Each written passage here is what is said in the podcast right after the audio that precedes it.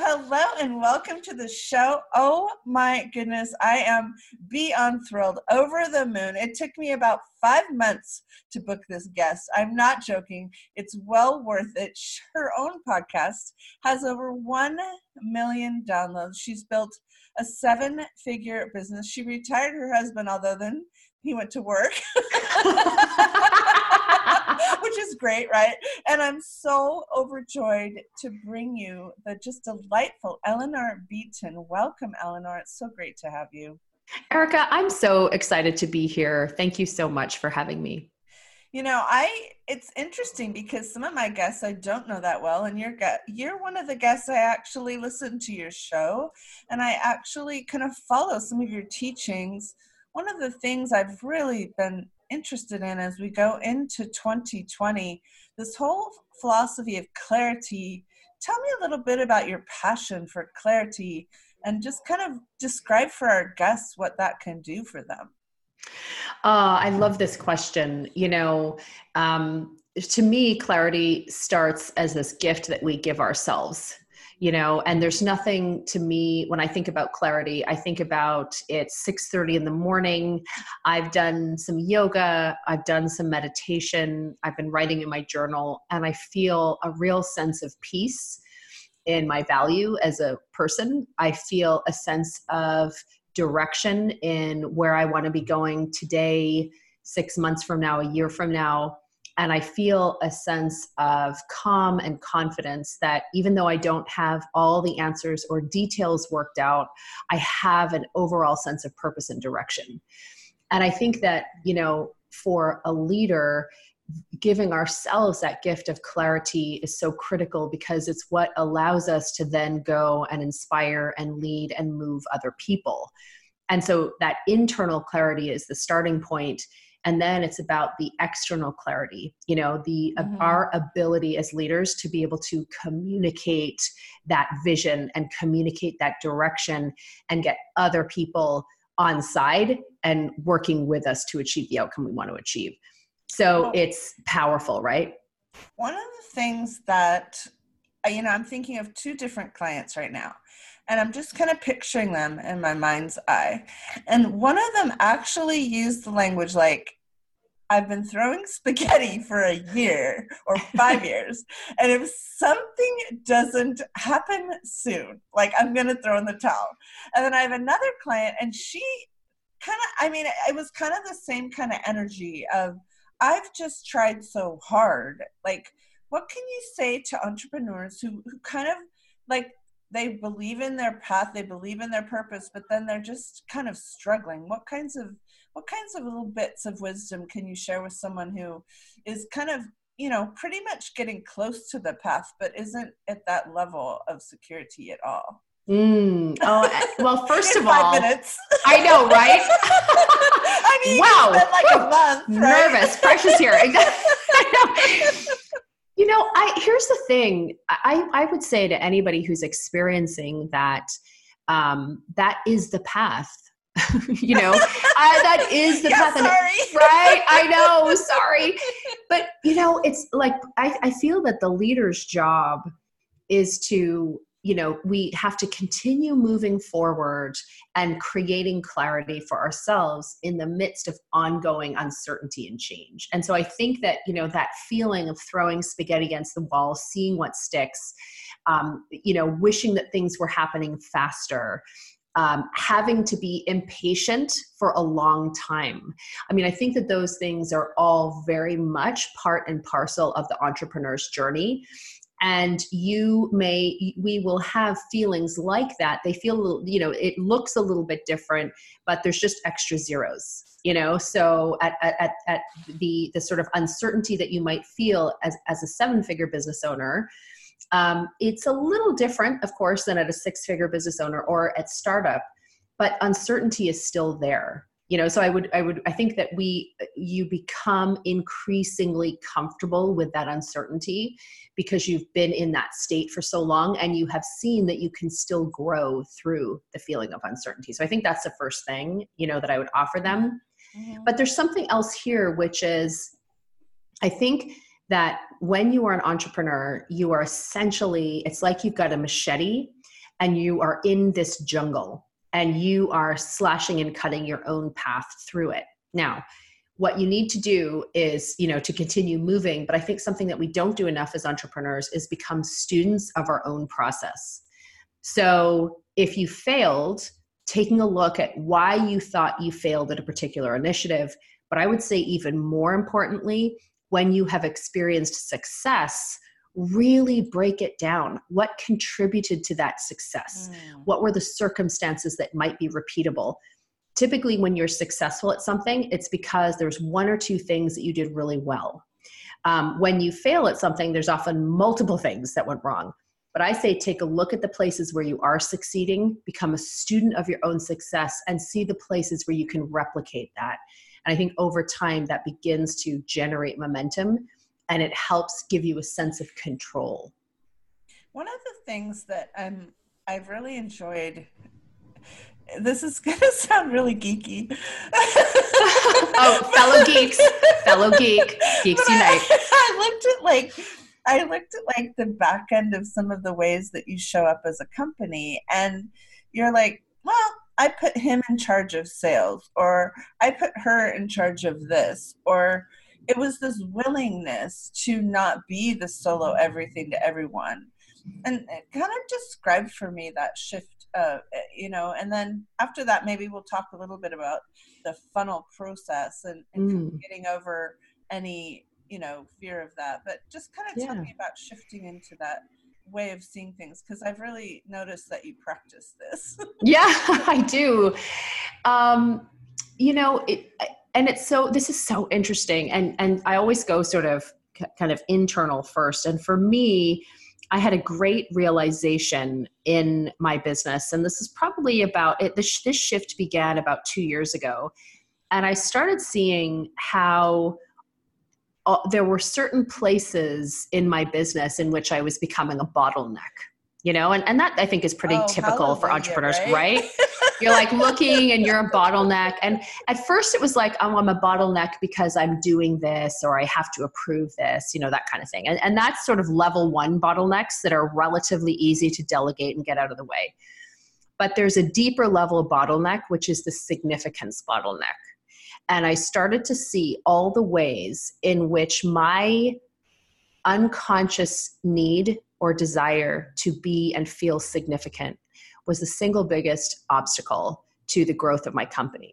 So, meaning I needed to be the creator, I needed to be the lead facilitator, I needed to be the lead author and creator, the lead coach, the lead salesperson, I needed to be the voice.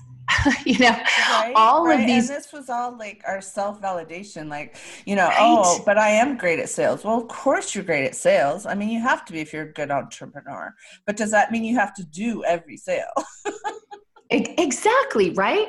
And it was, and it was just, you know, it, it, and I, and I saw that. And for me, that was the realization that had to come first. And so I feel as though I have had to allow, witness those parts of my personality, allow them to die, and then invite in, uh, call in great people to support and lead and allow the company to be made partly in their image as well. So that's where, you know, because here's the thing the problem, Erica, and this was a huge thing, is that in having that attitude, I couldn't bring in superstar players, or if I did bring in superstar players, they couldn't grow and blossom and give me their all. So, you know, because they don't want to be, they don't right. want someone breathing down their neck. They need right. to, we need to elevate them. So that has been tremendous. And, you know, we talked in the green room about going from six figures to seven figures. And to me, that's a team question. It's a who question you know and can you bring in great high performing people who can help you grow who are smarter than you are in certain areas and can you make room for them? So right. yeah you know, that's been that's yeah. fantastic. I worked for um i worked for an amazing manager named andy grove. He was the chairman of intel. And he and his wife eva hired me to build out their family foundation. And i remember them giving me so much freedom and responsibility and it's heady it, it's like a drug right? like it's so good and i blossomed in that environment of of freedom and responsibility it was like yes, find us new systems. Yes, we want new systems. Yes, and don't be afraid to go against us. I remember they told me that one time, don't be afraid to go against us. I was like, wow. Are you sure? Yeah. but talk about empowerment, right? Yeah.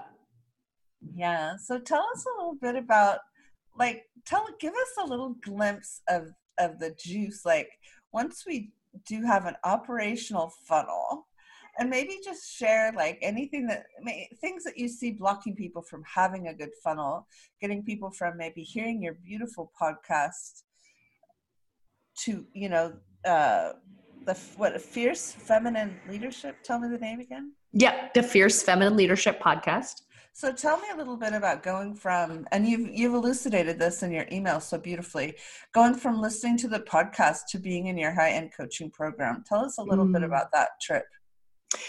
You know, um, for us, and I think this is, you know, this this was one of the most important insights that I um, that I had in my company and when i think about working with entrepreneurs there's really two things. There's your sort of proven um, it's there's the sort of proven moving process and the proven sales process. And so you know i reverse engineer everything from at the heart of the day at the end of the day at the heart of the matter mixing my metaphors here you know at the end of the day um, what needs to happen in order for somebody to do business with us?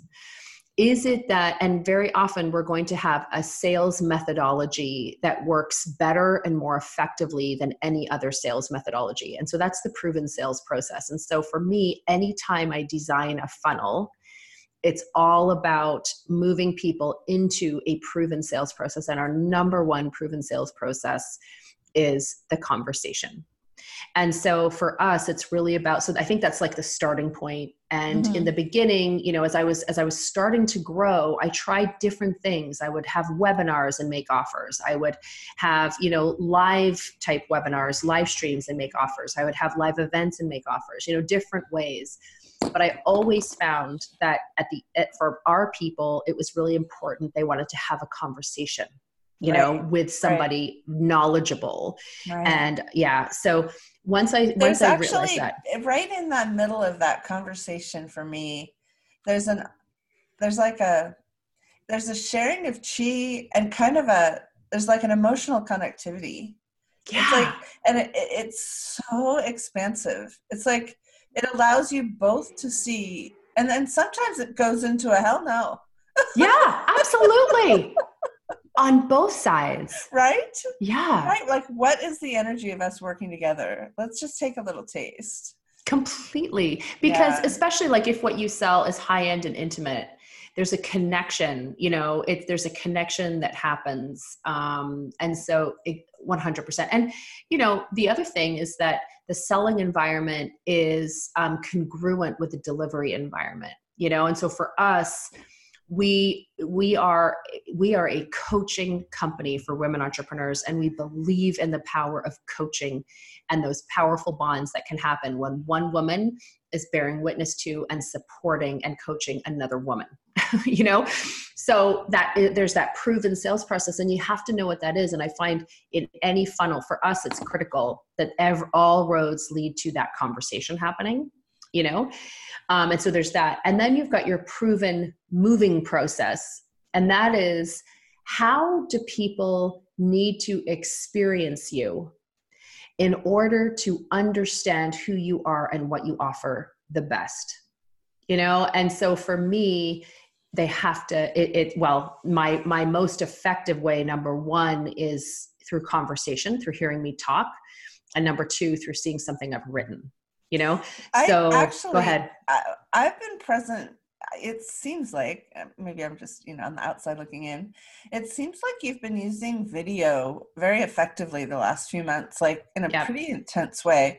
Talk about that just a moment to our for sure a little tactical but it really completely. is something that i've noticed really kind of shifting things. Yeah, well, you know, I was sitting in, and I have to give credit to a friend and colleague. Her name is Kelly Roach. And so we were sitting in a room and we were kind of talking through, and she was talking about doing live streaming.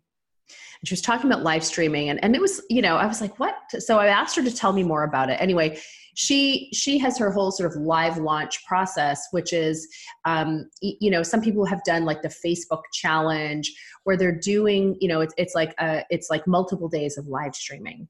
So i really you know listened to her and kind of talked through and then took that methodology and made it my own for us that we use. And so we run micro courses. And so essentially what we do is we will do a five or eight day micro course and so we do it inside our Fierce Feminine Leadership Facebook group.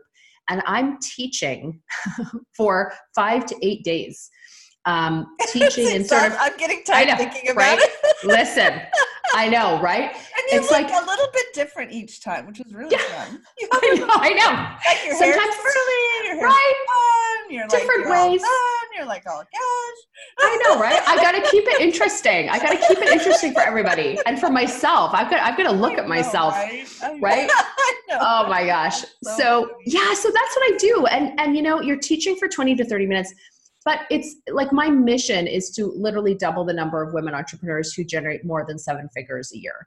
So I know that I'm going to do that through free content and free teaching and paid coaching, you know, in lots of different ways. So having that opportunity to use live stream to get in front of people over an intensive period of time you know you can't you can't fake it over the course of 20 to 30 minute live streams every day for five to eight days. Because you are getting more tired. You yeah. can't fake it. The real yeah. you will show I love it. This is right? so brilliant.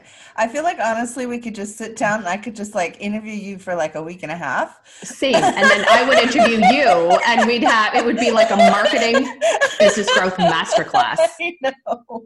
Why don't you just share with our audience like where they can reach you and find out more about you? And, and really let's plug your uh, podcast one more time. Thank you, Erica. So the best place, if, if you're listening to the show, you obviously are a, a lover of fine podcasts and so you may also appreciate Fierce Feminine Leadership. That's my show.